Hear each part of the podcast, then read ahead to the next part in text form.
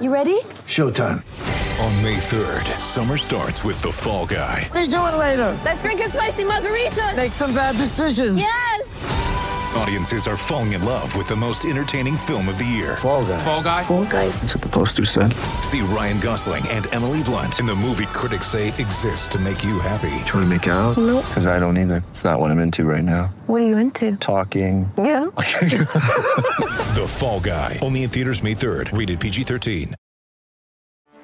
Get ready for the greatest roast of all time the Roast of Tom Brady, a Netflix live event happening May 5th. Hosted by Kevin Hart, the seven time world champion gets his cleats held to the fire by famous friends and frenemies on an unforgettable night where everything is fair game. Tune in on May 5th at 5 p.m. Pacific time for the Roast of Tom Brady, live only on Netflix. When you need mealtime inspiration, it's worth shopping Kroger, where you'll find over 30,000 mouth-watering choices that excite your inner foodie. And no matter what tasty choice you make, you'll enjoy our everyday low prices, plus extra ways to save, like digital coupons worth over $600 each week. You can also save up to $1 off per gallon at the pump with fuel points. More savings and more inspiring flavors make shopping Kroger worth it every time. Kroger, fresh for everyone. Fuel restrictions apply. Yeah, that's all right. Just before we do get underway, it, have you got your washing machine on, Iestyn? No. Oh, there's a no, there's a slight noise coming from somewhere. I'm trying to figure out what that is. Maybe it's me. Hang on.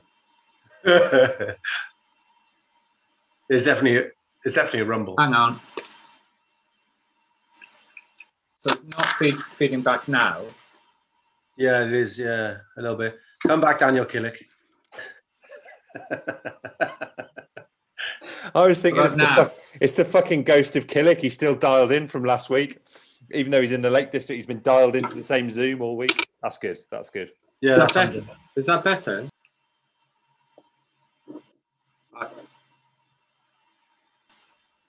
No.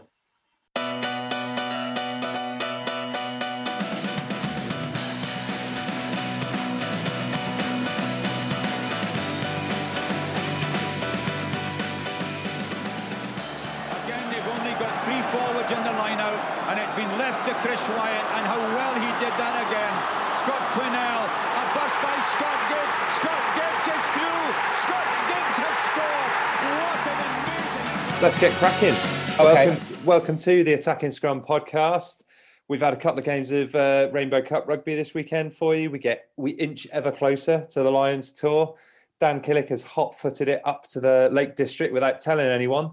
Uh, so who better to to fill that void than uh, very good friend of the show, Iestyn George? How are you, Iestyn? I'm a finisher, aren't I? That's You what. I am. Murph, Murph would uh, Murph, Murph would like that one one straight of away. Eddie's one of Eddie's finishes. Yeah, yeah. I, I heard them somebody mentioning that. I think in the in the Dragons game, and I was like, oh, I remember those. oh god.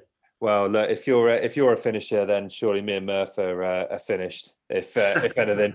But the mighty Murph is with us as well, and of course, this is uh, this is a fantastic reunion. You know, a reunion to rival the Friends reunion, of course, because you boys you boys haven't seen each other for a couple of years, but uh, through yeah through uh, one way or another, this is how you this is how Murph ended up on the podcast, wasn't it? That you had a a good day, a good day on the source watching the rugby, and and Yestin said to me when I was starting this podcast, "You want to chat to this guy Murph? He knows his rugby and he's a good laugh." And sure enough, here we are. Well, five six years later. Amazing. I, I think said, my I bet he said opinionated fucker. I bet that can't that phrase was involved at some Oh, point. I s- uh, I think the most memorable day I spent with Murph was in the West car park at, um, at Twickenham uh, when we played. Well, actually, we weren't in the car park. We were. We had a meal, and we went to. The, it was the South Africa World Cup game, uh, and uh, don't ask me why, but I took I took my laptop to the game. Oh, yeah. seems like the most insane thing to do. And obviously, having enjoyed the hospitality around Twickenham, I left my laptop under my seat in Twickenham, Oh, which had my entire career in it basically. So I had to, I had to, um, I, I hung around for a couple of hours afterwards. They hadn't done the kind of run through the ground with security. Uh, and then I went home and then couldn't sleep. Got up at three in the morning, drove back up to Twickenham and picked it up at. No, it wasn't ready then. I went back to Brighton again. Went, and then they phoned me at about midday, and I went and got my laptop. And this is the very same laptop that I uh, that I left there. So um, yeah, It's, good, it's a good job we got the result that day as well, wouldn't it? Oh, oh wait. yeah, Oh, wait. exactly. Yeah, Uh, yeah, I was- precisely. I was there that day as well. That was an event. That was an eventful one. Um, I don't know if you remember or you may have seen, but someone threw a, a pint of Guinness or half a pint of Guinness over Andy Goode while he was presenting on the. Uh, and that happened to be me actually, which was a bit naughty. It's not not my usual style, but he was he, he was obviously pissed and was presenting, uh, you know, in the car park with, I don't know, presenter bot three thousand from from Sky Sports, and uh, yeah, he, he was obviously making a point about Wales losing, and just went, just went, oh, you know, that's it. Wales just got to realise now that's it. You know, they're uh, they're out of the tournament. They're no better than England. They got to get back on the bus and go down the M4. And I just lost the plot at this. point. like having having been, you know, on the pop all day and just walked out and threw this half a pint of Guinness in the air, and it landed right on his wig.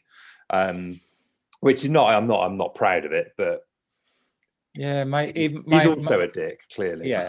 My s- my son was um my son was quite young. I think he was about fourteen or 15, no, must have been fifteen, and he'd had a couple of pints. Um, and he Anyway, actually If, Andy, if Andy Goo- if Andy Goo's listening, it was Iestyn's son, not me.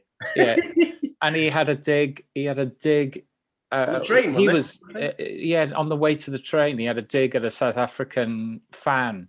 Just gave him the elbow in his in his um, and that all sort of suddenly. Then we had like this sort of flare up where my son's kind of facing off against some six foot three, probably you know future back rower for for for the Boks, and um, yeah, so it was yeah it was it was pretty gnarly all round really. also as well i had this i had this vision in my head because i'd watched the i'd watched the england game from on on holiday. And you know i was like i was sick with nerves like that that bloody game and and to win it was amazing. Then i watched the game in cardiff like three days later against fiji and then got these tickets got these tickets to the quarter final and in my head i was just like well it's going to be like it's going to be wales takes over west know. london. I was like i just thought it's going to be sea of red everywhere. Completely forgetting that southwest london you know the, the huge uh, south african population that there was. And it was just i reckon it was 80% Boks yeah we're massively outnumbered uh, and i went there just thinking oh this is going to be like a it's going to be like a home game in fact it's going to be better It's going to be Wembley '99. it's going to be Wembley '99. It's going to be better because you're doing it in you, you're doing it in England's backyard when they're already out of it. We're playing in the game that they were supposed to be in. That's why. That's why we had uh, we, we we had tic- I had tickets with uh, the mutual friend we mentioned earlier because colleagues had bought them just in case England were in that game. That's and then they- exactly that's exactly how I got it. A message Yeah, flew around. were giving them going, away. Yeah, pair, pair of tickets up for sale, face value. I was like, yeah, absolutely. I'll be. I don't think he, I don't think Matthew, uh, our friend Matthew, even paid. Just say, "Oh, I, I got nothing to do with it." He was the guy, obviously in question, was disgusted and didn't want him even in his near his person anymore, so just gave him away as quick as he could.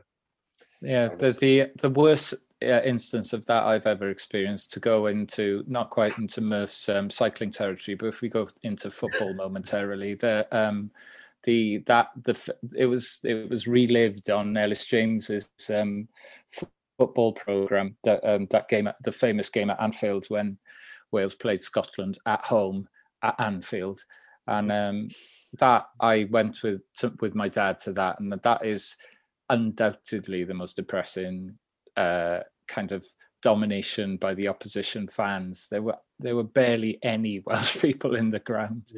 It was just terrifying, irrespective of the result. Even it was just horrendous. It's a bit of a trek from you live in Swansea in those days, you? No, we we we moved to North Wales for a while. Oh, right, so I, oh. had, I had to go full.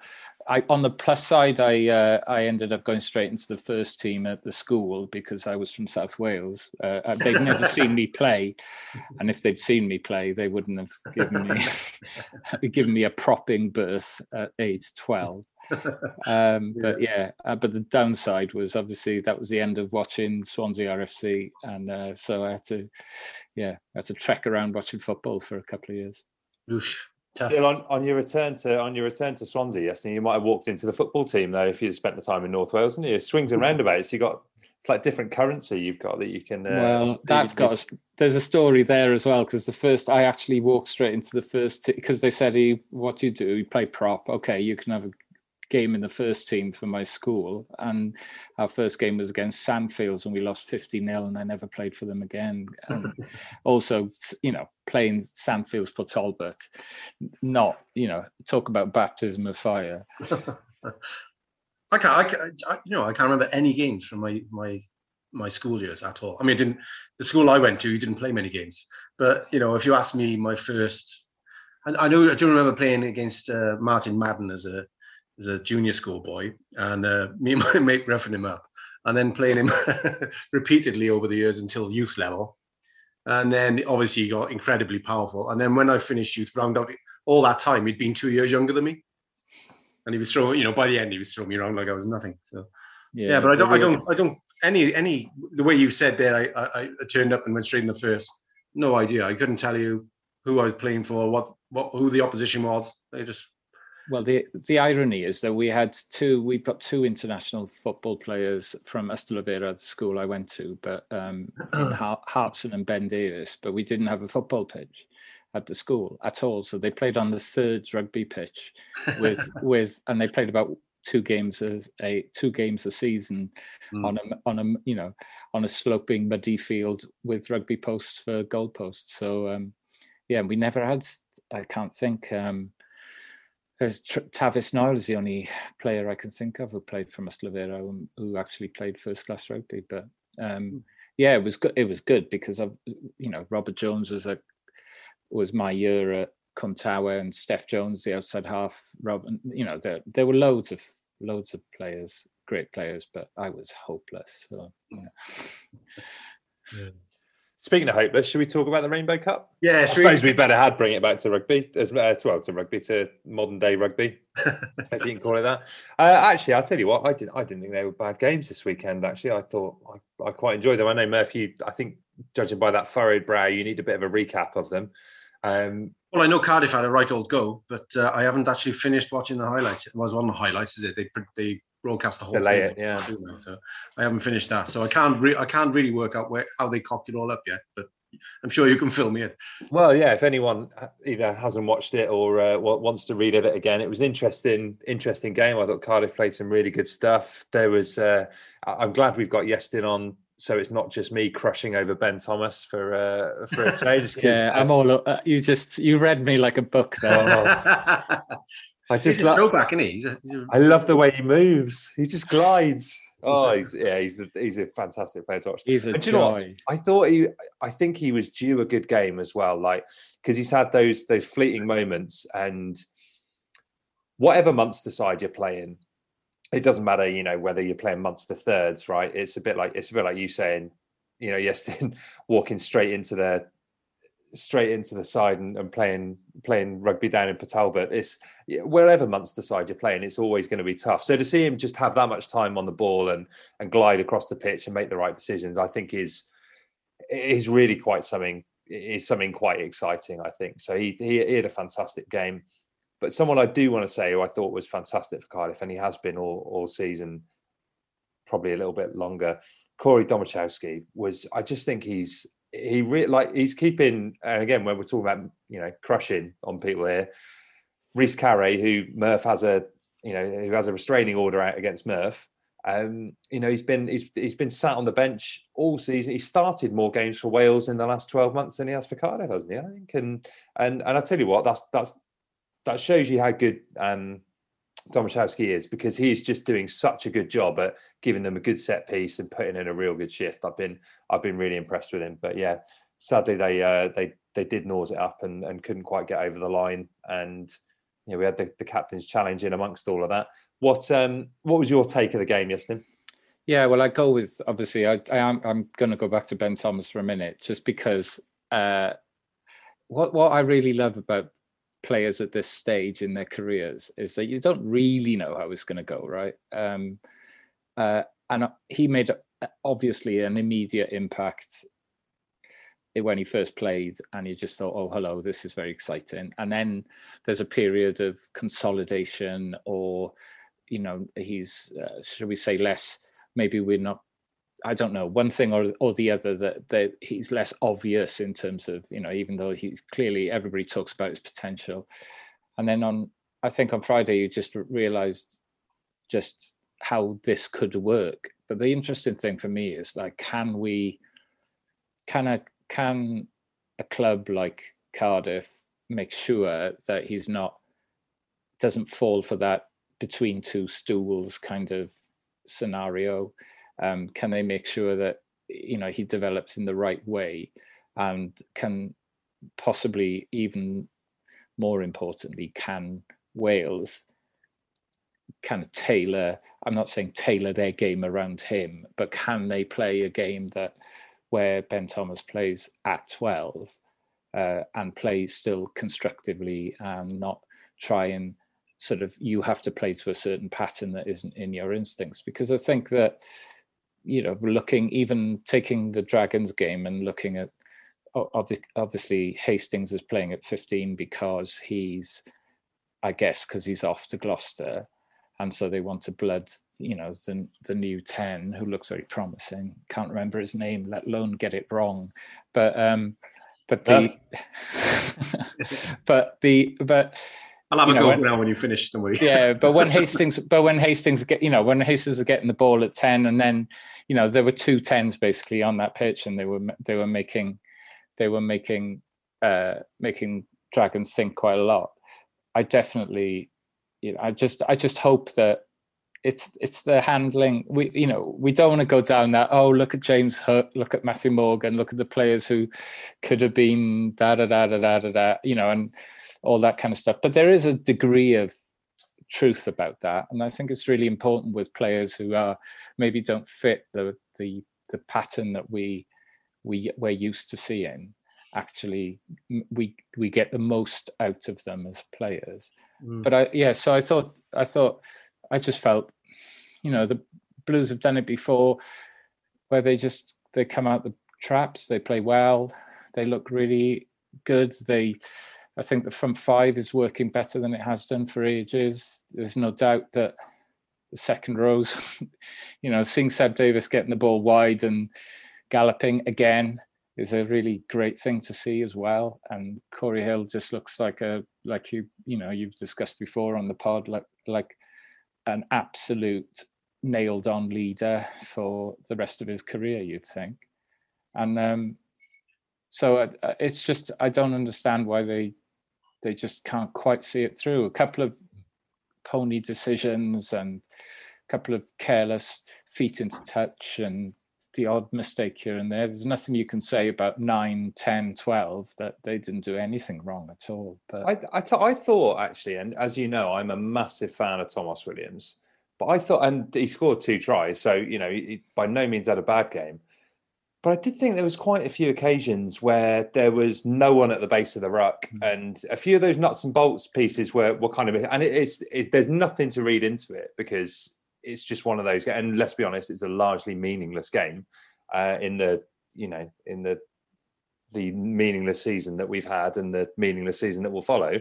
But it's I don't know. I thought there was a few of those nuts and bolts that were just a little bit missing. That are the bits that are always going to be the question marks over him. Murph, anything out of the halfbacks that um, that you, that you can add for us? Uh, just going back briefly to Ben Thomas, he, he uh, different from James Hook and um, Nipper, he, he, looks like he might have timed his entry to rugby at, at, in a period when it looks like things are swinging back towards skill. You know, because obviously at the time when, say, I don't know, Matthew Morgan came through, it was kind of Jamie Roberts type of leader and, and, and Warren Ball, obviously, and not, not just here, but generally across the sport. The emphasis is on uh, massive carriers and all the other things. So there, there seems to be a trend it's definitely in France. They definitely stopped stuffing up the jumper in France, and the English clubs. I, it, it, could be a false dawn because a lot of the rugby is being played in May, June, and that might just be, be you know, naturally because the pitches are playing fast. But it looks in the northern hemisphere, it looks as though there's a trend back towards skill, and if that's the case, Ben Thomas might have timed it perfectly. Um, uh, going back to the halfbacks, at the Blues, um, well, I mean, that's their first choice. I mean, they don't often get those two pair, pair out together. So um, that was um, aside from Owen Lane and one or two others, that was Cardiff's first choice for next season moving forward. And I suppose pushing Munster that close at home is not something they normally do. I mean, they definitely don't win over there, but even getting close is something they don't normally do. So promising in a way. Um, and like I say, they, they've got enough. they've got enough second rows in the squad. So we'll see. What have you made? There's a lot of uh, a lot of talk uh, about James Ratti and how well he's, you know, and I think he's been a very astute uh well not signing you know he's, he's just he's done it he's done a great job for them and and moved around a bit. Uh, is he is he kind of an out and out eight now do we think? Because obviously he played a, a, fair bit in the row and he's he's covered a bit around. Do you think eight is his best position murph?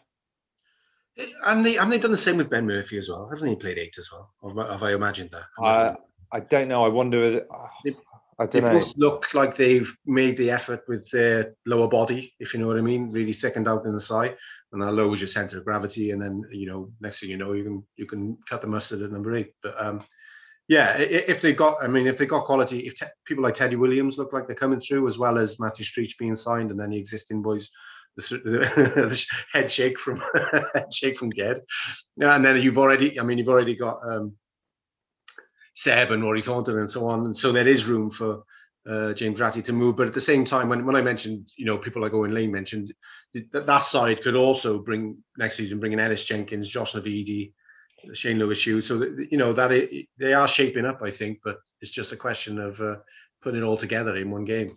Yeah, that's it. I think, I don't know, I, I think it's really handy having those those players like Ratti and and Turnbull who can who can move again, like we said, not that I'm suggesting Turnbull's going to be playing in the second row again, but having those players who can do a job at six, seven, eight, yet alone four, five, six, seven, eight, it just gives them those options when internationals are gone and injuries, and we know that the the Welsh sides are not going to have the strength and depth that that the Irish squads have. So when you've got those players who can fill in and do more than a job for you, I think it, it puts you in good in good stead. And I have to say, I think I think Dai Young is probably quite excited about the new season and what might what might be. What what do you think, Iestyn? The, the well, squad as a whole at Cardiff. I, you know, I, I just keep on. I have to stop myself from thinking they could do because the way Wasps played. I know that obviously as soon as Dai Young left, they suddenly they were electric, and now they've seemed to have gone back a bit. I'm not quite sure. I don't watch enough of them live to see why, but but you really hope that that you know the the the way that Wasps played, even when Dai Young was there, was expansive, was fairly attritional still. They didn't they didn't take a step back, but they definitely were always would, would it be fair to say they were the closest thing to sort of Scarlets in in their prime in terms of the the nature and the way they played?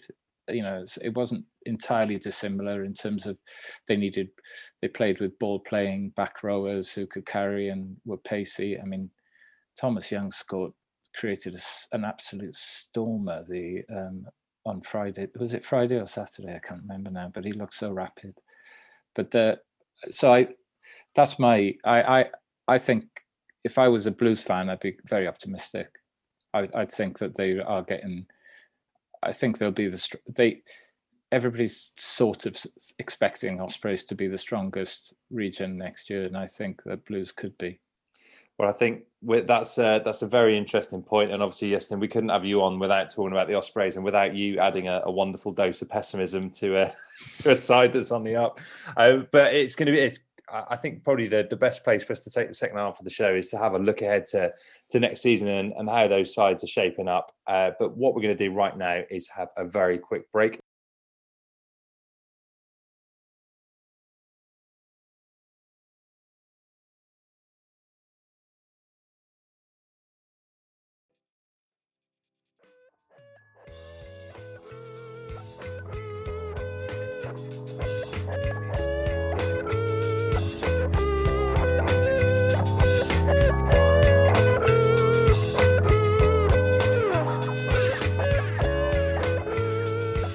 Welcome to the second half of the Attacking Scrum podcast. We were saying just before the break, well, Iestyn was saying that he thinks that uh, Cardiff fans have every reason to be very excited about the new season. pouring a little bit of cold water on the uh, the suggestion that the Ospreys are the side to watch next year. Uh, quite a few players moving on though this week. Yes, we've seen you know I suppose the most high profile of them being Scott Williams, Corey Allen moving on, Luke Price. Quite a few. Any of those? Firstly, any of those players that you would have liked to have seen stay, or do you think all of those are you know it's probably time for them to move on? I was surprised about Luke Price. I have to say, just because you know, obviously he's been in the frame all season. Um, so yeah, I, I was. I, I'm not disappointed though. Um, I, I, you know, I don't. I don't. If, in all honesty, you know, we're going back to my time-honored Angus O'Brien ramble, where I, I always just thought that he was a, a ten that should have gone, should have gone uh, stopped short of the Loughor estuary. I would have been happier with that. Um, so I, I th- you know, it's, uh, Scott Williams obviously has got, you know, he's obviously not. He's struggled with injury. Corey Allen, obviously, it's really it's really sad to watch Scott Williams. I think actually, like it's it because the guy isn't. It's not like he's 35 years old. You know, it's it, it's just the guy who's been ravaged with injury and and realistically, if that if it was the same Scott Williams of 2012, 2015, he'd be he'd be starting for Wales. I think you know it's it's really been quite horrible to watch that time he's had at the Ospreys because he's just looked a, sh- a shadow of his former self. Well, Murph will know this better than either you or I would, but uh, you know the, this thing that we never really talk about um, until players are retired. When someone like you know Dylan Hartley will talk about the fact that you know you play through injury all, the time and you're in pain every day and you're carrying stuff. I, I mean, it, it, it, you know, we, we don't really, when we, you know, we rarely actually kind of examine the legacy of, of really bad injuries. We assume that players will just recover 100%. But Murph, they, they, that, that, do you think that like, you know, players end up maybe going into their 30s playing at 60% or 70% of their their kind of physical capacity, as it were? It, depends on the injury, obviously, but uh, I mean, someone like Corey Allen, I, I, was, uh, I have to say, even though it's obvious now you think about it that, that Scott Williams and Corey Allen will be let go, I was still shocked because there was no, there was no sounding out that it might happen. It just just came like the axe just fell. There was no like a, unfortunately these players have not been offered an extension or anything like this. It was just they're leaving, they're gone, and and, and I can you know from business point of view, can t- totally see why because they just can't stay fit. But in, in the case of say Corey Allen, most of his injury, I know it's a it's a quite a nasty knee injury at the moment that he's recovering from, but most of his injuries are hamstring. Uh, from from just from memory, I haven't checked this, but so I don't know how much of a toll. I mean, rehab is going to be a pain if you're doing that all the time. I don't know how much of a toll that's going to take on his body, and so he's actually not got many miles on the clock, if you know what I mean, because he's ne- well, he's never completed a grueling season, really. Or if he has, it was very early on in his career. So in his case, you know, um, you can see him being okay. But I suppose the ones that it catches up on it, the ones with the major reconstructions all the time, you know, like a well, I saw Sam Warburton's a good example. Murph, that's that's exact that's exactly the example I was thinking of. I don't know if and also and also to a lesser extent, Jonathan Davies. We, yeah. he's definitely not as mobile as he used to be. You know, whatever whatever the uh, journalists who thought he should have been in a Lions squad think. He, he's definitely not moving around the pitch like he was. So um, yeah, and then you know, I mean, they they they all they, well, if you're going to go into that detail on the injuries, I mean, we got the we got the massive um, uh, concussion-induced dementia issue going on in rugby. Plus, I mean, loads of them must be full of arthritis uh, as they get further on down the line. Speaking for myself, I've got uh, and obviously I was not. Uh, when I played in Division Three, I was pushing it right. Uh, you know, I was I was doing really well to get in the side, and uh, I've got detached retinas, and I'm lucky. The most of my joints, I didn't do anything major to my joints, but and this is a weird one which I, I can't explain. When I finished playing, my my thumb joints there, the, the ball bit, were aching for nearly a full 12 months after I finished playing rugby. I go, I, I, don't, I don't know if from the way I was grabbing on the jerseys in the in the scrums or if I was sometimes you would kind of tackle with a straight arm like that into someone's gut, uh, and maybe that was causing it. But weird things like that, which you know you don't realize how full of niggles you are until you stop and rest permanently, if you know what I mean. So, um, and you know, like I say, I, I, low level people. There's a guy. Funny enough, there's a guy. he'll be known around Cardiff because everyone knows him, but I, I won't say his name. There's a guy I used to play with, much older than me, and I saw him in the gym way before lockdown in the showers, and his body's like bloody Frankenstein. He's got he's got bits grafted off his shin to be put into other parts of his body, and big like chunks out of his well, obviously ears is a thing with rugby blue but chunks out of his different parts of his body, all being moved and repaired and grafted elsewhere. It was it was absolutely frightening to look at in the showers. I can tell you. That's my anecdote. I was just. I, was just I love that. I love that. We sh- should have left a five second silence there, that, that, would have been just really got, awkward. the thought of Murph staring at staring at disfigured men in the showers is something that we. I'm, also, I'm surprised. ask Rhys Carré. I'm surprised that neither of you, yeah, neither of you commented on the fact that I've been sat here naked the whole time either. that, would, that, would, that would have added to uh, added to the suspense. But yeah, I mean, like, uh, yeah, we could go down a massive rabbit hole if we talk about what the modern player puts in puts their body through. But you're exactly right. That the Warburton example, Murph, is just something. If you've watched that documentary that was on the iPlayer, come out a couple of years ago, um, and it was on BBC Wales at the time, and just after you know, maybe six, seven months after he'd retired, and you watch him trying to walk down from a Portakabin um, at Cardiff Arms Park in like one of the media trucks. And he's like hobbling down, you know, it's a 29 year old guy, like hobbling down some steps. And he hadn't played rugby for 18 months at that point. And that's still his knee in that position. You just thought, geez, you know, what he must have put put himself through. And and they're, you know, they're they're all kind of doing it. And I suppose that Sam was in that position. He was able to retire at that point in his career, and you know does you know will pick up media work and will be you know a fantastic pundit as he has done, and we'll have the deal with Land Rover and all this kind of stuff. But I suppose if you're Cory Allen or you're Scott Williams, you've you've got to find another contract and find somewhere to go and do it again and, and keep the keep the paychecks coming in. I haven't heard any rumours about Scott Williams being picked by anyone. Uh, there's rumours of Cory to the Dragons. Am I, right? I was going to ask you actually. This is the one thing that I've prepared in amongst my days worth of drinking for this uh, for this podcast. Was uh, one was that fluffed line about the Friends reunion, and the second thing was I was going to ask you about those three players as to where they will end up. So, firstly, let's go easy, right? Cory Allen, where will he end up? Well, there's already rumors. Uh, I can't remember where I saw it. Some it's on the internet, so it's probably a big dollop of truth involved. Yeah. But uh, the Dragons would seem. I mean, seem an automatic fit for him. I think. Yeah. He's not going. He's not going to command a heavy wage bill at this stage. Um, so, and and if they get him, uh, you know the John Hartson thing where he was at Celtic and he was only paid as he pay pay as you play, never missed a game they, they, could get they could guess something. They can't do that with Cory because he is going to be on the physio's bench a lot. But if they can, you know, get him on a relatively cheap um, contract and then and then it's boosted up by appearances, that would be ideal. I think that'd be a good move. Justin.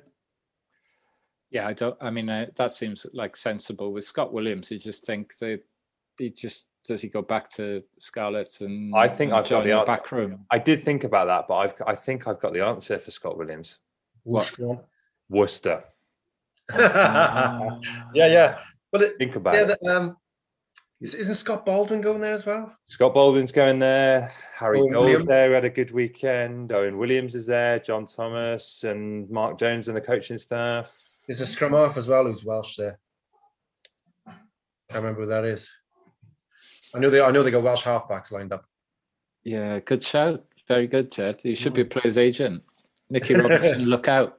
Nicky Robinson, look at yeah. I would I would love to be a player's agent. I think. Well, no, I wouldn't. Actually, I'd be terrible. I'd be bloody awful. I'd be bloody awful. You'd just be crying all the time because players have left the Dragons. I'd be, I'd be crying all the time because players have left the Dragons. I'd just be, I, I don't know, be trying to get them deals to endorse brands. I'd be like just begging, begging Scott to begging Scott and to, to sponsor these players. Like, come on, mate, help help us out here. But that's what I reckon. And then what about Luke Price? That's the this is the last one. I reckon I got the answer to this one as well. Murph, what do you reckon? No, I, I mean, like like we were saying last week about Owen Williams, at, at various stages, all the regions could have done with Owen Williams, but I, I don't know who in particular would be because I mean Cardiff now have got Rhys Priestland coming in, so go on. It's got drags written all over it. All right, unless, okay. unless, Yeah, yeah, there's, yeah. unless there's unless there's some bad blood, and I've, I've got no reason to to believe this, but unless there was some bad blood between between Sam Davies and Luke Price because Luke got the nod over over him to start that season, then subsequently broke his leg. I just think actually the, the few games he's played this season, um, I thought he looked a lot more confident, Luke Price, and you know he looked because he looked he looked it was horrible watching a few few of the games he had the season before. Um, but I think you know to come in and do a job to do a job at the Dragons because they literally have two two fly halves, and that's and you know when Josh Lewis plays at fullback, they've got both their fly halves on the pitch at the same time. They need someone, and I just think that actually that could be a that could be a really good a really good place for him to end up. It means you don't have to start Sam Davies every single game, and you know, and and playing playing that side that is hopefully moving in the right direction. I think would be a good move for him. I can confirm that the Wanderers can't afford him. Well, we'll see though. We'll see though, shall we? We'll see. Um, Murph, you, you, the, the Wanderers, the Wanderers in my stalking horse in in my in my player agent in my player agent game. But um, I was going to try and bump bump up his his wage fifteen percent. But you've uh, you've you've uh, scuppered that while we're uh, while we're on air. But there we go. So I, I mean, generally though, Justin, to kind of finish up on the Ospreys, are you excited about what this next season might have in store? Tentatively, yes. Uh, as always, Reuben Morgan Williams seems to be uh, a real, a real uh, sort of find that you can imagine him just, you know, playing the season and being. I think they they look. They look. i i Keiran Williams obviously going to have to kick on, which is a big burden, big responsibility. Watkins been fit for a while now, and obviously is kind of almost having to play the senior, the senior player role. But I, I you know, I think he's fantastic for the region. Whether he's got a long term sort of future in the well in the Wales t- sort of you know twenty three, I don't know. Um, I think yeah, they're in they're in decent shape, and obviously they've got you know they've got some good players joining, and I think they Francis will be a major a major um, a major you know I I think that's a big move a good big move as it were. Um, so yeah, I, but I I just want them to show a pattern of play. You know, I can see I can see the way that Dragons are playing that I think is the right thing for that squad, and it's a good way of playing rugby. And I know that it hasn't come off as much as they would have liked, but I can see, I you know, I just think it's they're making the most of the players that they have. I just want to see a, a, a, a character of playing with the Ospreys, and I think that they've had some really good performances, but they've also been toilet at times. I think as well. Murph Murph touched on it there, the playing during the summer months, because I've been surprised how good the Dragons have been to watch it. But I'm going to move this into the Dragons now, obviously, as I tend to do anyway. But the at times they played some really nice rugby, and I think particularly when they were playing at the Millennium, and you know, you know, you had good, you know, decent pitch underneath you, and you're playing in April rather than playing in November, December. I just wonder how much things might revert back to type when we go back to the the regular season, so to speak, and we've got the the crappy weather to contend with. What do you think about that, Murph, with regards to both the Ospreys and the Dragons? Uh, well, just briefly going back to the Osprey style of play, I think a lot of the way they play is going to be dictated by the fitness or otherwise of Gareth Anscombe. I- if he's fit, there's a there's a element because at the moment they seem to be very direct in midfield kind of thing with Keiran Williams and Watkins, and and then work from there. But I think if Gareth Anscombe's on the pitch, you, things open up more. Like they can play the direct game, and then if if he sees Keiran Williams being lined up, which he quite often is, then he, you know, he, he's got that creative ability uh, to just change things. So uh, I think it all hinges on him for the Ospreys. And, and I got, I mean, I know we've talked about the fact that he's kicking again. That's a long way off competitive rugby, so I don't know how far away he is. But it, I think it's their style of play is going to be literally down to the stat, uh, who's, who's on the pitch at the time. So, Do you, um, think, do you think the fact that do you think the fact they're letting Luke Price go means that they're a bit more confident that Anscombe's going to play some rugby next year?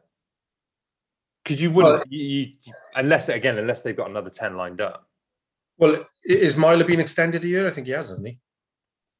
Uh, I'm if he hasn't, if it hasn't been announced, he's he'll be there next season. And and possibly the thinking might have been, well, he can't keep a 37 year old up at the side, Luke Luke Price. So maybe that was just a, a you know, it, it, it worked out as simply as that. I don't know, but But they, they Uh, obviously think with like Cai Evans playing on the wing for crying out loud that Mm. that he's not his destiny is not at ten, which is where he played his internationals, you know, international Age so grade rugby, junior yeah. age grade rugby, and you just think, yeah, you know, and I think Cai Evans would be the, probably the I don't know Cai Evans from a hole in the ground, but I imagine he doesn't want to be playing on the wing either. And you just think, No, hang on. he- Have, have, that is- Uh, it's not because the squad, squad's bare, but they're obviously going, okay, well, he can, you know, he's he's tidy under the high ball and he he can boot the ball back down again. I'm just like, nah, that's not what you want. You need Mm. something a bit more positive than that. So I just, I am, you know, as, as you know 15. me. Say it again.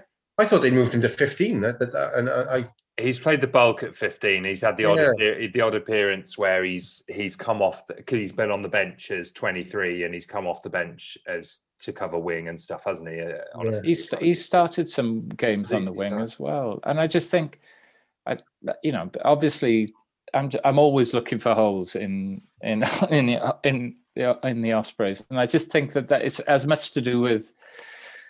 It's as much to do with the you know what's your mindset if that's the case you know it's as it's not just that like there's a you know the, the there's like a there are no wingers available or anything like that. I'd rather see Tiaan Thomas Wheeler play on the wing, you know, if then then you know. I don't know. It just seems like slightly conservative, and I worry that- about that. I- is maybe the reason why they've let Luke Price go is because they intend for Cai to step into that as well, into 10. Is Maybe that the reasoning? I, I, I- he hasn't done it many times, has he? Not in, not in, not in uh, meaningful games, anyway. So No. it's not. And also, I think you know we've said this numerous times. It's such a step up from under twenties to because again he looked very composed at under twenties level and was looked a composed, good kicking ten. But it's such a step up, and it takes a long while to adjust there. And we you know we've spoken about players like Harri Keddie and. Harri Keddie, Harri Keddie tore it up that season that we won the Grand Slam. You know, he looked he looked a wrecking ball of an eight, and what he's become is a really damn good nuts and bolts six. And I think that it does take that that while to to figure out exactly how a player fits in at professional rugby. And I I do I, I think I'm with you on this, Murph. I think that, that he his position probably is 10, but I think he'll flick between 10 and 15 at, at the Ospreys, depending on depending on where they need him. yeah, well, look, he, he- they've just extended Dan Evans, haven't they, uh, for quite a couple of years, And considering. Dan, and Dan Evans is 32 years old. and he's Exactly. got- And he's got another two years on his on his contract now. So yeah, Yeah. It's, a, it's an interesting move. which means And he can't he can't be first choice in either position, ten or fifteen. So And you've got Josh Thomas, of course, as well, haven't you? So that Josh Thomas has probably played at ten more than Cai has. mm, So yeah, I mean there there are reasons to be optimistic. You've got even Phillips and players like that who look look set for for a long career, hopefully. Um, so there's plenty of good players there, but I just think you know it's all about the culture. You know, have they got? Are they really trying to create something? You know, that isn't just yet another Ospreylia type nonsense. You know, I, I think I think what they have got is I think they've got a head coach that people buy into, and that Well, seems the- that seems pretty clear, and that's and that's something that's been missing for the last the last few appointments. And I think that Steve Tandy got a fair bit of stick towards the end of his tenure, but I thought did a brilliant job at transitioning from Galacticos era Ospreys to players who are from essentially it was players from within the within the inverted commas Ospreylia region, right? And I think he did a good job at that. And then after that, it's been very, very difficult where they've been looking for instant success and it's not come. And I think that Booth has done a very good job at, at making the pack harder and as they should be. And I think that I don't know. I don't know what exactly is going to happen behind the scrum, but I think you're going to have a much more competitive Osprey side next year than than we saw before Toby Booth arrived. Yeah, I hope so. From where they were 12 months ago, I mean, he's done well. Uh, it's a very young squad, and it's just just a matter of keep. yeah, I mean, it would, imagine the season they'd have had if Gareth Anscombe and Scott Williams was on the pitch more often than not. Mm. Imagine what they could have decided could have been this season if they. Uh, I, I was saying to someone about how much money the Ospreys have lost through Gareth Anscombe signing on something like half a million pound a year, whatever he gets paid, and he hasn't paid a single minute. But apparently, uh, insurance kicks in, and that, most of that gets covered, and so they're not that out of pocket over Gareth Anscombe. But they are out of pocket in terms of what he could have brought on the field if people like him and Scott Williams, and uh, yeah, even to some extent Rhys Webb, uh, can stay fit and stay on the pitch. That, that's a different side. Then that's a different that's a different fifteen if those three are on the pitch. So um, it, moving forward, it's a young squad, and hopefully with the likes of Thomas Francis uh, arriving, uh, they just need luck with injuries uh, more than anything else. But yeah, if they can keep everyone fit, and you end up with Webb, Anscombe, Webb, Anscombe, Watkin, Yeah. know, and then the you know some of those talented outside backs, it could be it could be a very different story. Let's have a look at the Dragons because they were in action this weekend. Iestyn, what did you make of that? It it had a bit of a feel of a bit of a pre slash post season game feel to it, as this whole Rainbow Cup has for me. But what did you make of that that fixture against Glasgow? Yeah, I, I, the previous matches I've got actually got a bit carried away with just the, the uh, thinking this is quite adventurous and exciting, and that was the first game I genuinely thought everybody looks a bit tired and worn out, particularly you know the players like Wainwright's just hasn't stopped, has he, for for what seems like months now. And you just think I know, but the whole time I was sat there thinking Wainwright and Moriarty have got to play in the back row for Wales this summer. I, I was, I was thinking Yeah, that the whole time, just thinking they play really well together, and we Yeah. need that experience. But you're right, he's he must be knackered. Yeah, and um, uh, it, it, it, sort of linking the Ospreys to the Dragons. Um, it wasn't just the scrum cap, or, or am I romanticizing that it was just the scrum cap? But um, uh, Johan Davis and Dan Evans, uh, is that is that not? Is there not Without, similar- without wishing to be cruel, and he's a young lad plying his trade, I think it might be the scrum cap. He had a very good second half, but he, you know, he was. Um, I thought he had a tough first half, and you know, again, positionally, it was a bit, it was a bit tricky at times. And obviously, you know, he's he's really, really young, and that this this is the whole point. Is he's going to gain experience in this, and I'm sure he'll have a fantastic career. And is will he probably is he there? is he there permanently? no, now, he's on loan from Cardiff. So Yeah. uh, I, I dare say he'll come back to Rodney Parade and score a hat trick in December.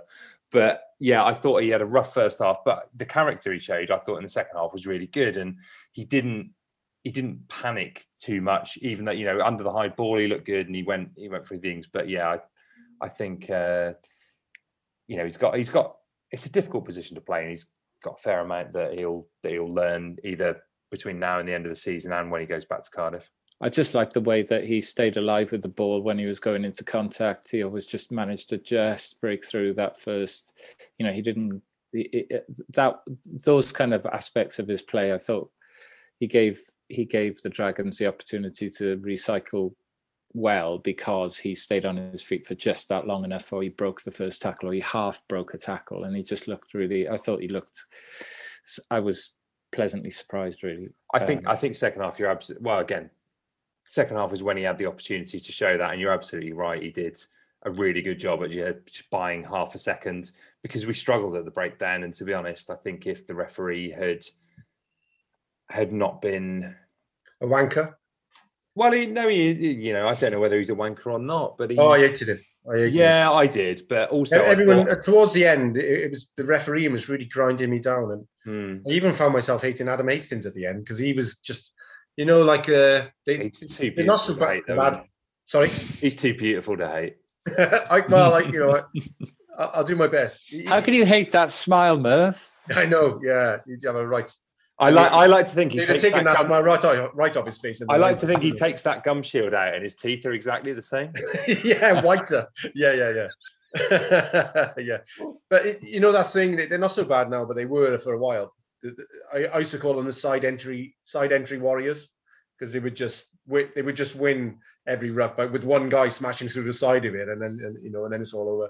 And there was a little bit of that going on when the uh, Dragons were playing catch up. They were just demolishing rucks from all sorts of Yeah, silly. It's true, ref- but I, th- I thought we were lucky in the first half that he gave a lot of not rolling away penalties early on. And to be fair, Glasgow didn't bloody learn from them. They kept doing the same thing. But. I thought a lot of things and thought actually other referees wouldn't have given that. There's a player kind of, you know, trying to move slightly out of the way and and they he just was pinging it was pinging them straight away when Glasgow were in good position. Well, well, the scrum as well. The scrum was it was the scrum was Uh, a joke. Yeah. It's yeah, and that was the referee. Uh, um, I- Everybody, I haven't- the, the both both sets of props looked like they kn- knew that they could take the piss for the, for the game. yeah. because it, it was that classic. The referee's now going to the tight head side, and you just think, oh, once you start doing that, you are you're lost. You've lost it because It's like when a substitute teacher turns up. yeah, Your, eye- your eyes your eyes light up. yeah, exactly, exactly. And they they didn't Massive even dick drawn on his back. It didn't even need to uh, chat. You know, like usually you've got that volume of chat that you just kind of realize that they're chatting the rest. There was there was something in the first half as well where he gave them like a, a clear instruction. Well, you know, inverted commas clear instruction. It was something like balance or something like that. Yeah, I told And you. just one of the second rows went balance, boys, balance. Like it was again, it was exactly as if it was the naughty kid at the back of a back of class who's been told off, going like, stop chewing gum. Right, no chewing gum now, boys. No chewing gum now. Oh, well, because every player knew he was bloody useless at scrums, you know. And I, I haven't, like I said, I haven't finished watching um, the Blues Munster game, but that was another Irish referee who was actually from Canton. Uh, Andrew Brace, you'd never trust a yeah. Canton boy with any responsibility at all, especially on fucking refereeing. But Murph, you've spoken Yeah. about this before. You should never trust a boy from Canton who has no trace. If you don't know him, Yeah, what, what's what's he- that about? I mean, I know I, I'm knocking on, and he's only in his thirties, so maybe that's why. But uh, you know, he, he- it was a diff, completely different. He even went to the same school as me, a completely different era though. So, um, but yeah, yeah, yeah, I, I, I get the feeling I'm uh, he's going to piss me off before I finish watching that uh, uh, uh, Blues Munster game. with Hey, just- He's, he's, he is definitely going to piss you off. I can Yeah, yeah, yeah. guarantee Spoiler that. alert! Spoiler alert! It's not, gonna be the, it's not going to be the referee. It's going to be the fucking captain's challenge. The one that actually, Murph, I cannot fault your predictions this whole season because you've I know. I, I'm just fucking brilliant. you, you've propped this you have propped this uh, sham of a podcast up because I've been predicting England winning now? Grand Slams and and Yeah. Maro Itoje captaining the Lions and all this stuff. But you did say that you thought the captain's challenge would be a good idea. yeah, I do. I still still think I do. Well, Watch the end of that game. Well, for, from what I can tell, he was allowing captain challenges for things you're not allowed to challenge on. So you're not allowed to challenge on technical issues, which like tapping a ball back into a ruck. You're allowed to challenge on foul play and uh, No, no, no. In the, la- in No, the no. last five minutes, anything goes. oh really? Is that what it was? Yeah, yeah, yeah. No, apparently in the last five minutes, you can challenge for anything, which is Oh, which means you can you can challenge Lloyd Williams for kicking the ball back into the ruck, and Well, it okay. denied it denied us of actually some rugby finishing the game to But be e- even though it looks like it's going the way of I thought- I still prefer it to the 20 minute red card. Put it that way. they're both bullshit. Like none of them Yeah, yeah, make yeah. any sense. It's like Yeah. what can we what what next? Well, a fancy dress five minutes just before the half time. Yeah. Meanwhile, the the break. one- Meanwhile, the breakdown is is is carnage, and people are getting. I mean, how many people, uh, how many players on the? Well, I think just on the Dragon side were taped up during the game. Mm. It was like every. You, you don't ev- see you don't see much claret from Moriarty often, do you? And he was, wait- he was he was taped up. Yeah, he looked like he'd been uh, MMA on the deck with an elbow. He did. Yeah. Wayne, uh, Wayne, I think that's why Wainwright's uh, took his head took his took his um, headband off in the first half because it was just like I, I've got a point of difference. I used to have a point of difference here, but everybody's got my look now, so I'm going to change it up. It's like the moustache will go next. You'll get rid of that because Tomos Williams and all those clowns are doing it. It's like, hang on a minute. Yeah, yeah, yeah. But it's Uh, it, that. I mean, in all seriousness, though, that's got to go, isn't it? The captain's challenge. It's just, it's It- just. there's no it's- way it'll stay. There's no It's way an it'll stay. absolute. um Yeah, it's got- it's a complete uh dampener on everything. Like I said, like I said to total Murph when they bought when they bought it in, right? Like who's who is watching this joke of a league and thought, I tell you what, it's, would uh, you know give us a little bit of extra excitement and sparkle this league up a bit. If we go to the TMO more, let's Yeah. give let's give each of the sides another opportunity to go to the TMO more. Like it's just not gonna it's not gonna help. It's like Do you watching a, a Premier League game of football and go, well, let's have some more VAR into the mix. Let's just have some more of it. Like yeah, yeah, yeah. do you think that it's do you think that it's a marketing meeting where people who don't know anything about rugby have just decided like okay let's put a 16th man on and uh, but he's got to be in a joker's costume and if he scores then you get twice the points you know what i You mean re- it's like can you imagine like Yeah. yeah we're trialing it in new zealand because i'm sure they'll be cool with that because they love they'd love it Yeah. do you remember So the um, a little bit um, extra time multi ball. Yeah, I was going to say the Budweiser adverts added extra time multi ball. Yeah, yeah, yeah. I, there there were, you know, there are.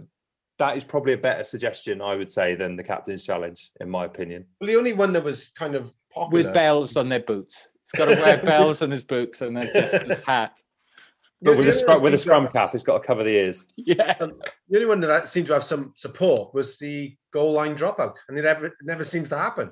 Now that's good if you if you ha- if you're held up over the line. I think a goal line dropout is better because Mm. if you hold someone up over the line, you deserve more than just your side getting getting a penalty try awarded to you by getting pushed over the next time. I think I think a goal line dropout is good for that.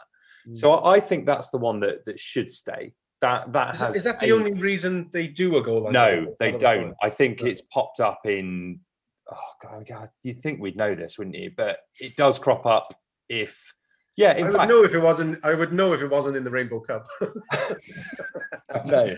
because they've got adapted rules coming in for the community game now, where they're trying to cut down on the number of scrums that are going to happen at, the- at kind of Premiership level and downwards. So scrums will literally only happen for knock on, no other reason. No, like you know, if you throw it in ro- crooked at the line out, you get the option of a scrum. You, there's no option. You you got to have another line out and things like that. And, and, and other there's other instances where penalties you can't offer a scrum. You can only tap and go. and Is this all to minimise contact because of COVID? Is that the reason? Yeah, just less less people face to face sweat sweating on each other. basically. fingers. Oh yeah, I mean, fingers crossed. You know, everything goes the way we want it to go, and vaccine, Yeah. everything else, and that, and that stuff Yeah. will be gone. is it temporary then murph or is it permanent Yeah, there's a um, co- full contact matches, 15 aside community level can start in August. And there's like a COVID Cup until November, and they're gonna have a mid-season break. And I, I, I, I, bet, I bet Leinster win it. no, no, no. This is community level, not not not I, st- I bet Leinster Leinster. I bet still Leinster under yeah. 18s win it. Leinster thirds. Um, uh, and then there's a mid-season break, which I, I it does worry me. This mid-season break, because I, I wonder if it's because they expect a third wave in the winter. Um, so December, January, I think is off, and then there's going to be a shortened league, uh, proper in your division uh, from January till May. Uh, but obviously that won't be home and away. It'll just be what play each side once or whatever. So no one, I mean, no one's going to be promoted or relegated next season, whatever happens. But um, yeah, I think the figures continuing to be good will bring about the end of these adapted rules. But if they if they stay if they stay a little bit dodgy, we might end up with these weird rules for longer than we. I mean, I think I, I get the feeling everything's going to drag on longer than we want. But uh, I mean, what we'll when see. you see when you see a referee put his uh, when you see them opting for a scrum when there's a free kick, my heart always sinks a little bit anyway. Yeah, we're gonna have a yeah, you we're just have know it's reset. yeah, it's another two minutes of nonsense. So there's an argument there that you that you do actually change those rules. It's a good anyway. point, actually. I mean, if it goes well, I mean, uh, I, I don't want to pick out individual clubs; they're going to myself in trouble. If it goes well, some clubs won't be able to stuff it up their jumper as much as they at community level as much as they'd like to, and it could it could have implications for the way the game's played.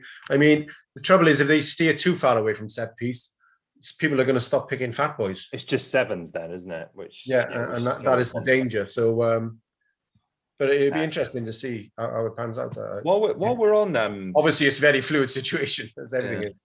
while we're on kind of rule changes and the intended or unintended consequences, I don't know what's prompted uh, taking tap penalties within the five meter line, but I am absolutely for it.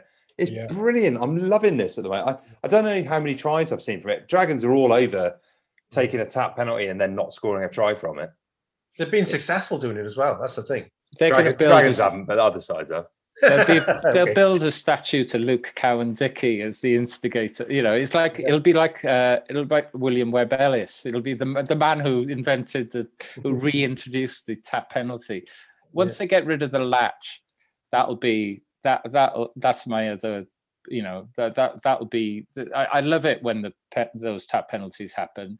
Mm. But when it then ends up being just a latch drive, latch drive, latch drive, try Exeter, you know, it's like that's Yeah. that's not right, and that's No. got to stop as well. And I think I, do like the comeback of the tap penalty, but I, I would also like the comeback of the wall Oh, Ah. 100%. with a I'm set not- move why, off the why, no one, why is no one doing this yet?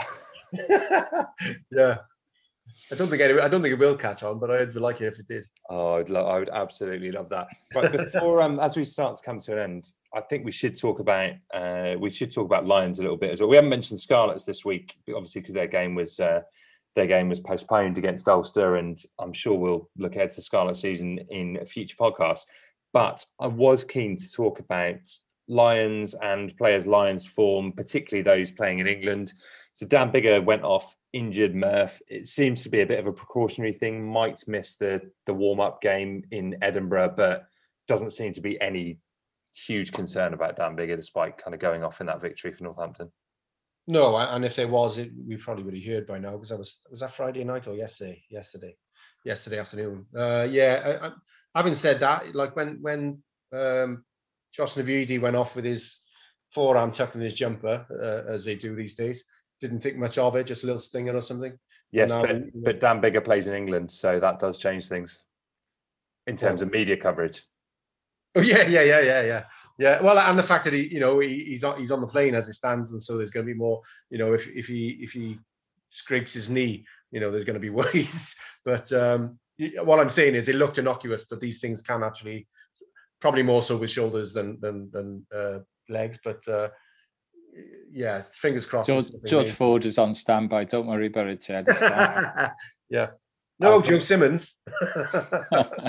Lads, let's be brutally honest about this. If the media bandwagon is is rolling, Yeah. it'll be Marcus Smith. Which actually, I wanted to say because I I did watch that Harlequins game because it was on Channel Five, and it was a bloody brilliant game of rugby. And that four thousand in the stoop is as loud as I've ever heard the stoop.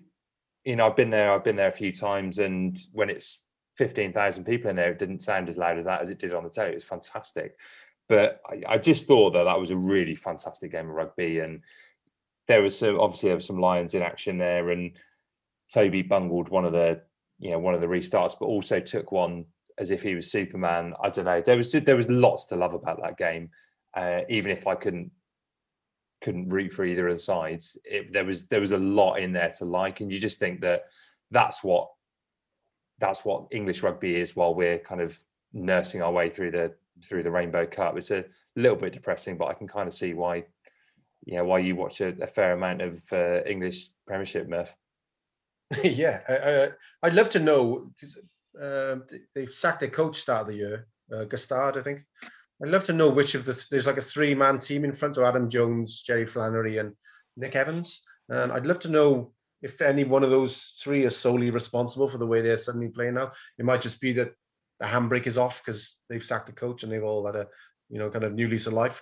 Or if it is one of these coaches that's just being brilliant and getting them to play in this way, I'd love to know which one. I mean, I would imagine Adam Jones being. I'd quite, I quite like it if it was bomb. It'd be like, you know, yeah, yeah, yeah. be. Yeah, it's my, always been my philosophy. Really, I've always been all about the fifteen man. You know, I chuck it tell, you, what- I tell you what, when he got the opportunity, he loved it. He loved to chuck it around. Yeah, yeah, drop, drop goals, penalties, slinging the ball around. I But they, reckon. th th uh, my heart's on a Friday night. If I'm catching up, if there's no, you know, if there's no rugby in uh, with the Welsh regions, you know, my heart only sinks when it's say uh, Sale versus uh, Worcester with with due respect to John Thomas, just because I, you know, the it's uh, most of those games, if it's Bath or Bristol or Harlequins or you know, to a, to, you know, I, it, it is it's a good you know I don't mind. I'll I'll stick my stick my head in front of that for an hour and a half and not and not complain much. I don't I don't really don't enjoy watching Sale play at all but um but you know that, that, that most of it is good you know Yeah. most of it is but the Quin Quins is Quins is a great you know they they play risk rewards rugby The thing I can't get over though is it's just like I can't ever cheer for either one of those sides, I, any of them in the league. I was just like, I can't find myself a side in that league to like. You know, I guess Worcester would be the closest because of the Welsh contingent and they're hugely unfashionable. So everything about it screams Worcester to me.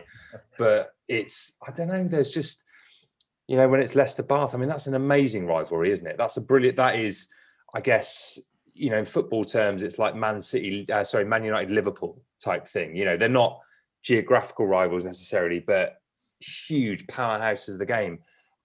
I don't care who wins that game ever. I'm literally never going to care. And maybe I- that's why you can enjoy it sometimes Jeff though. Yeah. maybe I know because it's like we're not sitting there biting our fingernails or going, "Oh, Derek, oh God, for God's sake!" There, there has been times when I'd like them both to lose. You know, back back when say our our teams were competitive in Europe and they were uh, say they were packed with really successful English players. Then I would like them both to lose. I tell you what, I did enjoy though. I like the fact that Bath had both de Glanville and the Jomo in their uh, in their starting lineup. That was enjoyable. And Yeah. slight Sleightholme at Northampton. There's a lot of great. Obviously, Red I at Bath as well. Redpath at Bath. I don't know. Did I don't know whether uh, Grayson plays as well, but obviously he's playing as well. It's, it is great watching on these. to Dan Biggar. Yeah.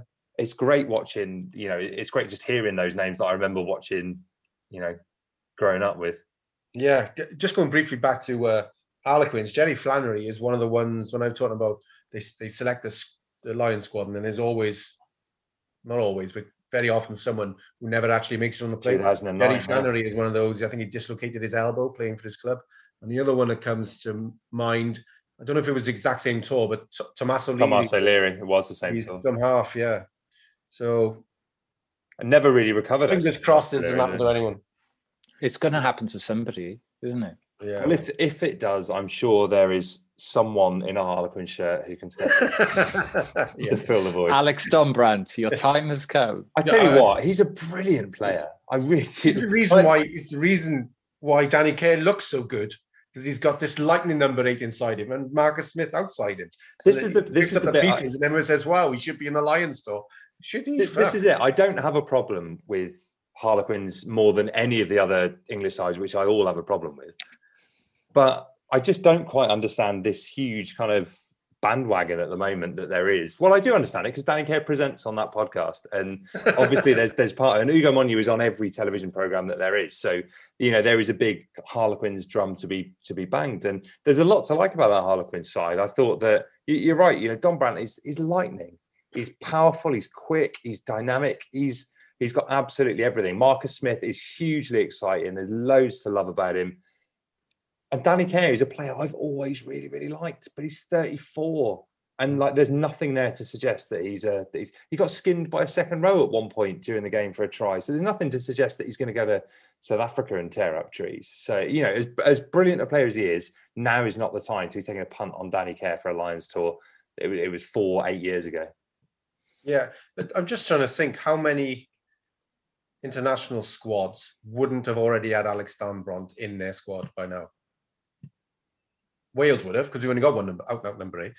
Well, I'm sure Wales was sniffing around when he was playing at uh, Cardiff. when he was playing at Cardiff Met. You know, Yeah, you'd, uh, you'd think you- You'd definitely get in the Scotland squad. You'd have to get in the Irish squad, surely, because I mean, Stander's just retired anyway. I suppose you've got uh, Jack Conan and Caelan Doris knocking around, but I mean, to not like I, I I know we've been over this hundreds of times. It's uh, uh, Sam Simmonds as well, but to not even be At least, at least Sam Simmonds has had a, a few caps. You know, Yeah, John three or Brand- four caps, yeah, yeah. Did you John- see John um, Willis? You know, we're nowhere near, were they? Simmonds's little tap, uh, little tap, one-handed tap on when he in a back move where that one of these 37 tries that Exeter scored. Yeah, I, I haven't watched the, the 74. If you see the he- if you see the if you see the highlights, there's one. It's not it's not the 10. It's the it's the eight who just flicks the ball along like, and you just think, oh my god, you know. Yeah. a- Apart from the just the obvious ploughing over regularly and yeah. yeah yeah no it's um but yeah Don, yeah Dombrandt would walk into most sides wouldn't he Yeah, and uh, on the subject, Robert, on the subject of Leeds, there was that bit from the Bath Harlequins game where Faletau glided past the Harlequins winger. You know, there, there was a long kick. The through. kick, the kick, And- and he absolutely gassed him, didn't he? Yeah, and, and, the longer the, the the the chase went on, the more Toby Faletau was just gliding past everyone. Absolutely weird. It was like as if you know that I, I don't uh, you know when a sprinter's easing down, but they're not easing down; they're just flowing along. It was, it was like that. Uh, Really weird. You don't often get to see Faletau at top speed because of the you know the nature of the way he plays. and everything. So, uh, Because it, because for ten years he played for the Dragons, picking the ball out from a from a hooker's foot and still making two yards. yeah, c- corner flagging for Bath. Yeah, yeah, yeah. Boys, it's been fantastic. Good to uh, good to get a bit of Lions chat in at the end. A big thank you to Iestyn for joining us. A big thank you, as always, to the Mighty Murph, and a thank you to our sponsors uh, So Coffee Trades. If you want to get some great quality coffee and, of course, support a young Welsh business, you can do that by going to socoffeetrades.co.uk. We'll be back next week to talk rugby with you. Thanks for listening.